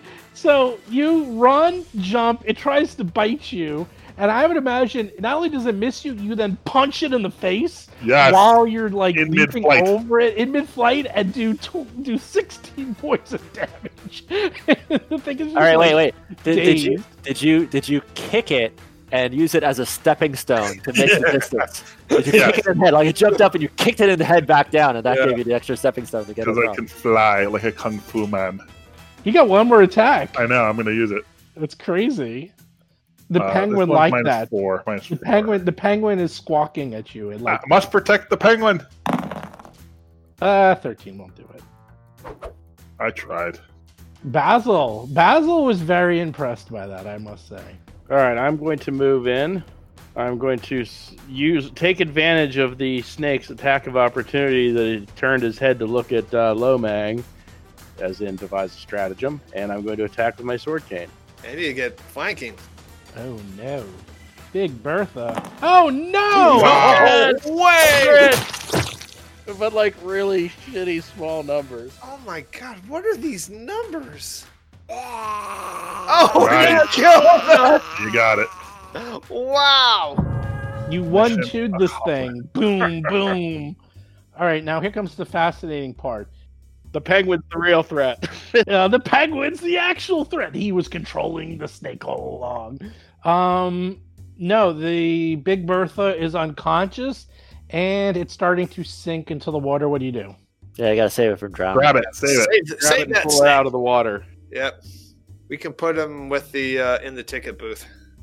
Okay, you um, you'll get out of the ticket booth. Um, Well, we see. They look like these are cages, right? To the south. Is that what those are? oh yeah, yeah, those are cages, and you can actually see animals in those cages to the south. Oh, they're and like that- empty cages for like like a, the snake No. cage. Like, No, no, no, not that you can see here. Um, but yeah, there's there's cages to the south, and as I said before, you can see things like bunnies, deers, raccoons, chipmunks, um, and you know, there's like more you know more normal animals, let's say, and none of them got out, and they seem to be okay. You can't quite tell. You have to get a little closer. I I actually have five sacks as part of my gear. So I'll take an, I'll take another sack and I'll put the snake in it. okay. Tie the top and make sure it can breathe though. Okay. You uh, throw the snake in the sack. Them sacks are coming in handy. And And- meanwhile, you look around and there's just like there's just blood and feathers and dead penguin parts all around. And there's no water. people around at all, right? So far, you haven't found anyone other than the people who work in the stands to the west. No. Yeah, I mean, like there's no there's no carnival people. Um, There is this kind of big building. yeah, let's go far. I'm getting tired of this. We need to find the people responsible. Do you guys mind if we check this small building first? Go for it. I want to. Jump I like. I like starting directionally and just working our way over. Like, I don't want to get attacked from behind. So And Gomez, I would suggest letting uh, me or Dougie uh, go in front. Yeah, yeah. I, I, I'm I, I'm done. I, I'm done triggering encounters. I did I did my part. I'm, you've I'm- done your the- the- impulse control. As, Yeah, uh, yeah, the, the, you guys can trigger all the encounters from now on. Yeah, I'm just gonna follow up behind. All right, so I'm going to open up this door to the left or uh, to the west. So to the northwest, you see a large wooden shed that has no windows, only a door to the eastern side, and a large, pungent mound of animal dung piled near the north wall. So do you open up the door? I do indeed. Okay. With hold on. Mole ready. I have my crossbow loaded and pointed at the door. Here, I'm gonna briefly. I'm gonna quickly switch to the other side. There you go. Open up the door. Inside the building is packed with shovels, pitchforks, buckets, and other tools, plus bags and crates of animal feed and an open topped cistern full of water. In addition, you see a small gnomish man holding a pitchfork who seems to be wounded and he and he seems to be nervously pointing the pitchfork at you as the door opens scared out of his mind Good God, man! What is going on in the zoo? Are you a, are you a animal keeper? Oh, oh, thank the lords. Oh, the watch is here. Oh, thank you, thank you. Are you here to save me? Please, please. Yes, we are. Yes, we are. We need to pick, get some of these animals in their cages. We've subdued a bunch of them, but we don't know where they go. Can you help us with that? Oh, I, oh, I would if I could, but the animals that escaped, they're they're all in that large building over there, and I don't know what the, the current state is, but they all got out, and obviously rampaging everywhere. Oh, I, I, I have nowhere to put them. They, their cages, their enclosures, they're in that building. All right, so um, I, I- I close the door to stay in here, and you'll be safe. Wait, wait, don't What? leave me. What? Just slow- slow Oh yeah, down. please, by all means, come on out. Yeah, sure, if you want. Well, first you said he's wounded. Can we do a treat wounds on him? Definitely. I, I don't know how. I'll take care of it. okay. Just give me that roll. Let's see if you don't fail. 17, you succeed. Nice. Uh, sure enough, yeah, he is wounded. It looks like he was, well, trying to, you know, get help with the animals, but they attacked him, and you can see he has bite marks. He has, he's got a lot of wounds on Wow. him. he's got a lot. He also has a lot of scars on him, and this does take ten minutes. So he says, "Oh, thank you, thank you so much, thank you, so good sir."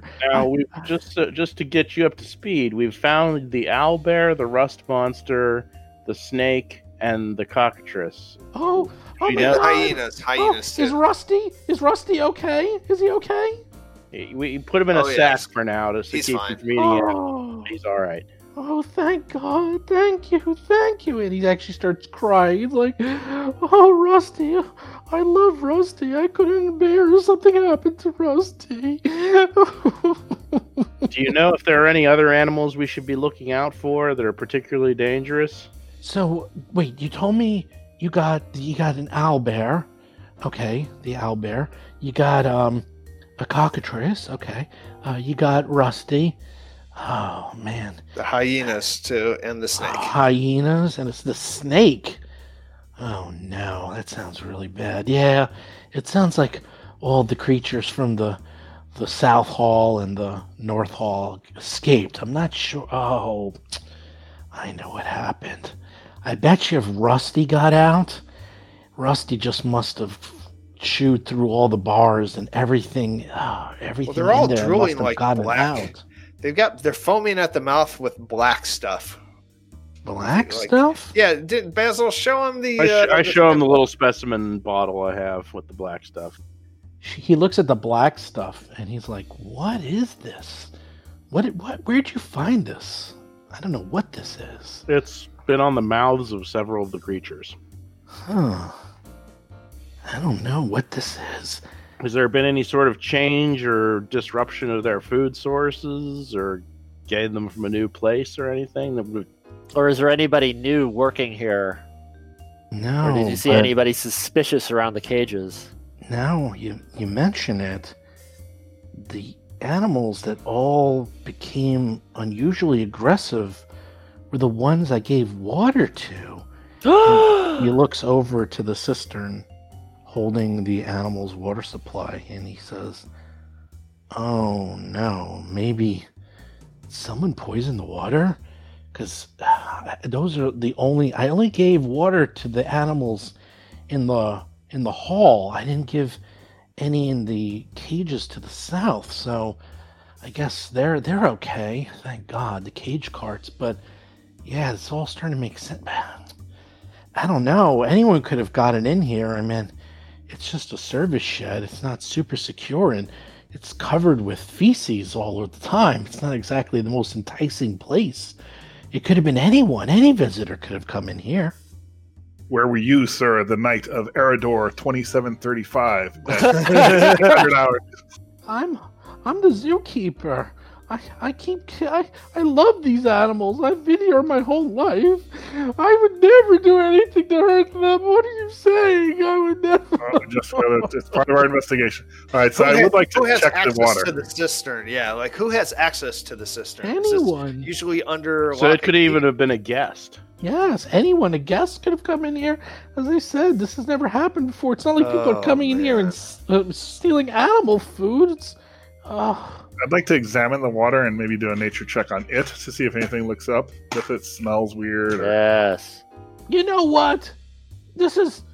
I know what. You know, this is the owner's fault. I tell you, if, if he didn't run off for a blanket rodeo and never come back, we wouldn't have been stretched so thin right now, and maybe none of this would have happened. It's Wait. his fault. It's his. I tell you, what's I've a been doing everything rodeo? I can to hold this place together. This is horrible. This is ugh. This is ridiculous. He ran, off to the rodeo? What? Oh, the, the owner, Mr. Knight, Archibald Knight, he was having this affair with the veterinarian, Minera From, and, and they ran off. Who knows? Everyone knows that they've been having an affair. They ran off a couple of days ago, haven't come back. They've been. They've been just, you know, gallivanting around, probably having a great time in the fair, and I've been having to hold down the fort. I'm literally in charge of this place without And, them. and who is this uh, woman? This from uh, girl? Where is she She's- from? She's the veterinarian. She's oh, the been here. veterinarian, and Yeah, she's, the she works here normally. Yes, yes. How many how many days ago did you say they left? I don't know. Maybe a week. It's been a long time. Now I think about it. Uh, that seems like too long. Does the All water right. seem weird? Uh, you look at the water, and yeah, definitely something's wrong with that water. You can definitely smell the same pungent smell from that black goo. Uh, it's kind of coming from the water, and you you can tell there's something off with this water. Tainted. It's poisoned. All right, don't Basil, drink uh, can you make a uh, test on this water? I don't have book learning for this. There's nothing to prepare a cadet for tainted water. Definitely Can was you- poison. I could tell, determine that, but that's about all. I Is that can tell. maybe occultism? Uh, sure. Probably Actually, nature. no. It's It's nature. Uh, it's either nature or medicine. Oh, um, and um, I, I'd do the roll for you. So Oh, you you you look at it, and you concur with Lomang. You you don't know if it was poison. You actually think it's something more sophisticated than poison, because it doesn't look like the animals are actually poisoned. It's not like they're damaged. It looks like they've become incredibly aggressive and you think this is way more subtle and way more sophisticated and this is not an accident obviously something something was being done what you don't know something only a veterinarian would know. Hmm. Very suspicious. I think we have a clue. This is a second clue, guys. Is this- um, I'm going to put a pursue a lead on the vet just in case. dun dun dun okay what does that do It gives me a plus one on any sort of any sort of a whole bunch of different like perception checks and like sense motives related to related to the subject nice. of, my, of my lead. We can put a tail on. Minera From. Minera From is the name of the veterinarian. And Remy goes on to explain that it's it's been sort of an open secret that Mr. Knight and Miss From were having an illicit affair. That everyone, everybody knew that, and and Mr. Knight has been saying he's going to divorce his wife for quite some time now. Oh, where's And- where's the wife? Oh, the wife? The wife? Well, we came into town. So we actually aren't from this part of the world. We're actually from Escadar. So we just came in just for the festival. So we just set this up here. Normally we're in, in Escadar and we work with the circus. So she's she's back home because we're just going to Well- be here for three months. So so she's she's not in the city at all. She's in No, And does no one's Nira, does joined. Nira have uh, like a room here somewhere? Manera, Or- yes, yes. Her wagon, her wagon's way to the southeast. It's not the it's not the furthest wagon to the southeast. It's the second furthest wagon to from the southeast. So Alright. And I'm sorry, did we did we take care of all the business of like so all the animals that need to be subdued are subdued? Well, we did still got the one big building to go. oh in. no no let me Yeah, we got to go get through clear it. out the big building first. did did you find a, a, a bunny rabbit with a big big unicorn horn? no no no. no. no. Oh, that's the Amira. You, you don't want to get killed by that thing because if you if you get killed by it, you um you immediately become petrified and die right away. So be Boo. really careful around Ah. that thing. Hmm. Um, did you did you see any flash beetles or any beetles No. of any? No, no, no beetles. bugs. Oh, okay. Cockatrice, owlbear the hyenas, big Bertha, and what's the other one? Hyenas, Big monster. Bird, rust monster. Rust, Rust monster. monster. Okay. What about um? Oh no, uh, you didn't come across a gargantuan slug monster, did you? No, no, no, no. No, No. that doesn't sound good. Oh yeah, the bastard we call him. Oh, great. Yeah, that's in uh, Ankrovac. Yeah, those are like horse-sized burrowing monsters that spit acid. They're really, really nasty. That sounds horrible. Yeah, that's why we call him the bastard because everyone hates him. Even I don't get along with him. Well, it sounds like you got most of them, but those three are still loose. Did you find any other staff? Is there anyone else around? We have not found any other staff. Where would they be? They're probably hiding out. I'd imagine maybe oh, there's some offices in the South Hall. Maybe they're in the offices holding up like I was. Uh, maybe they fled. I don't know. I mean, they're expecting me to take care of everything, but I kept getting, you know, I was trying, but look, and yeah, yeah, obviously was injured pretty badly. It's like I did everything that I could. I tried. I tried. I tell you, I tried. Uh, we so we have to investigate more. We, so the, like the monsters could be anywhere on the grounds. The other employees could be anywhere on the grounds. Yeah, you said you found Big Bertha. Big Bertha has a whole uh, exhibit in the hall, so she must have gotten out. And did you say she ate the penguins? She had ate- penguins. yeah, she ate some penguins. There's one left. Oh, you know how hard it is to get penguins in this latitude? I'm sure. Oh, this is going to be impossible. What am I going to do? Penguins. You're in a pickle Oh. here, but we need to protect the rest of the property and uh, preserve the peace. Yeah, we lost also lost some produce too. That's right, the produce and also and also a lot of metal goods.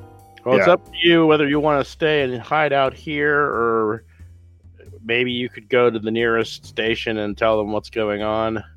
Yeah, or like, hmm. or should he, or should he go, or should he leave here and go and police the things that are outside of here? Or Like, yeah, go- maybe go- he can go work get on the cockatrice and the Yeah, owlbear. that, that Yeah. take care of them appropriately. Okay, that's actually that's a good idea. Yeah, it sounds like you left the owlbear in a store. Yeah, that makes sense because that thing is yeah, Hoots is really tough. But I, well, hopefully if Hoots is okay, He might is know how really- to handle him. yeah, Hoots is really tame and and well, Big Tooth, you you wrapped up. That's good. Rusty, I'll take care of Rusty because I love Rusty. Rusty loves me.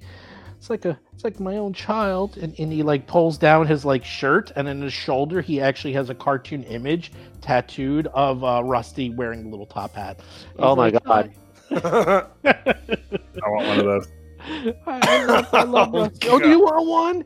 Do you want Uh, one? You know, you can. There's someone here in the concession stands, you know, and that will do it for you. It's very reasonably priced. It's very popular. You could get like a fake one. That's what like a lot of the kids get. But if you want a real one, we do them for real too. They're really Yeah, nice. It looks like you got a lot of ink on you already. Yeah, I do. I got I got tattoos already. Yeah. Yeah, I got a bunch. Um, all right. Well, you know what? I, is your Give it to you for free. Gratis, right. no problem.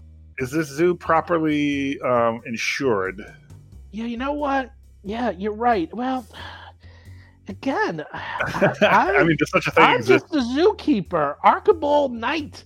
He owns the zoo. It's his name on the banner. You really Yeah. got to talk to him. All right, we'll be we'll be discussing him because this is uh, unacceptable to, to yeah, now, now I think about it, he he hasn't been seen in like probably a week. Oh, we should we should secure the grounds, don't you think? Yeah, let's uh, let's go to this building. Let's go. Uh, uh, my crossbow loaded. I want to open the door to the east. To Oh, save- cr- you, you got a crossbow. Hold on a second, and, and he starts going around. And he's sitting. There's like tools. He's like, I got, I got some here. Well, shovels and pitchforks probably won't really help you. But then like he goes into the corner. He goes, if anyone needs it, look, I got two heavy crossbows and twenty bolts, and th- you know we don't use this. This is like in the unfortunate time when we need to put down a monster. But well, I'll take the bolts okay, okay. if, if no one else wants a crossbow. Yeah, I have two crossbows if you need them to help take down the monsters. And after you manage to wrap everything up, m- meet me at uh, Mr. Knight's Mr. Knight's wagon. He's yeah, he's all the way in the southeast, uh, and I'll make sure you are properly compensated for everything else. Also, if you go to the veterinarian's office, her wagon, she has a lot of materials to help care of the monsters. There's healing potions in there. There's salves of anti-paralysis. Uh, you know, occasionally if someone gets hit by uh, beak tooth, we have a, a, scroll of charm in there. I know there's a scroll of speak with animals, Oh. uh, anti-plague. Um, I think there's a wand of command. There's a whole bunch of things. Feel free to take those to help you subdue the animals, but please try not to kill any. Just those penguins. Oh, what am I going to do about the penguins? It's going to be so hard to deal with. I don't know what I'm going to do. All right, so I think we should do that. We should go get some of that stuff. Yeah, it, it kind of investigates Yeah, sure, the, let's the leads there we got and its supply right. and its yeah. resupply. Get, is what kind of crossbow does he have? Does he have a hand crossbow by Heavy. any chance? heavy. Heavy. heavy okay. crossbows, Can't use it. yes. You- You can't use a heavy crossbow. No. Really? Why not? I'm Uh, is it? Uh, well, actually, is it a martial weapon? No, Okay, then I can. it's simple. Then he can use it. Oh, You can use you can well, use simple my martial. my trained proficiency says hand crossbow and Well- all simple weapons. That's a special thing. That's a special thing. That's if you want Like- to use your extra damage. That's like exotic, and and and for the fact that you're trained in that is intriguing to me. Huh. Let's see. A heavy crossbow is a simple ranged weapon. You can use a heavy crossbow. Okay. You just go get your extra. Everyone can. Yeah. in my Okay. in my case, it's more of an encumbrance thing because I'm well, I can They're just carry it. incredibly slow, though. That's the problem with them. I'll, I'll- I'll get a crossbow then. I'll put the crossbow on me and uh, okay. So take the yeah, take the crossbow and the bolts. yeah, give me some bo- bolts too. as much as you Okay. poo pooed it before. Uh, well, I mean, it's worth a shot and then running into combat. I mean, and I'll I'll load it. Okay. I don't know. Uh, Dougie is uh, making out like a bandit here. He got armor. He got a People are maul. just handing me things. This Yeah. is normally normally it's like pulling teeth. I mean, He's dang. got he's got lots of stuff all over the place. I might Uh, be construed as a bribe, possibly, but I'm not sure. Hmm. It's not a bribe. You're helping out. All right, so you- Let's, head over here, I guess. Yeah, guess. let's get to the uh, more free stuff.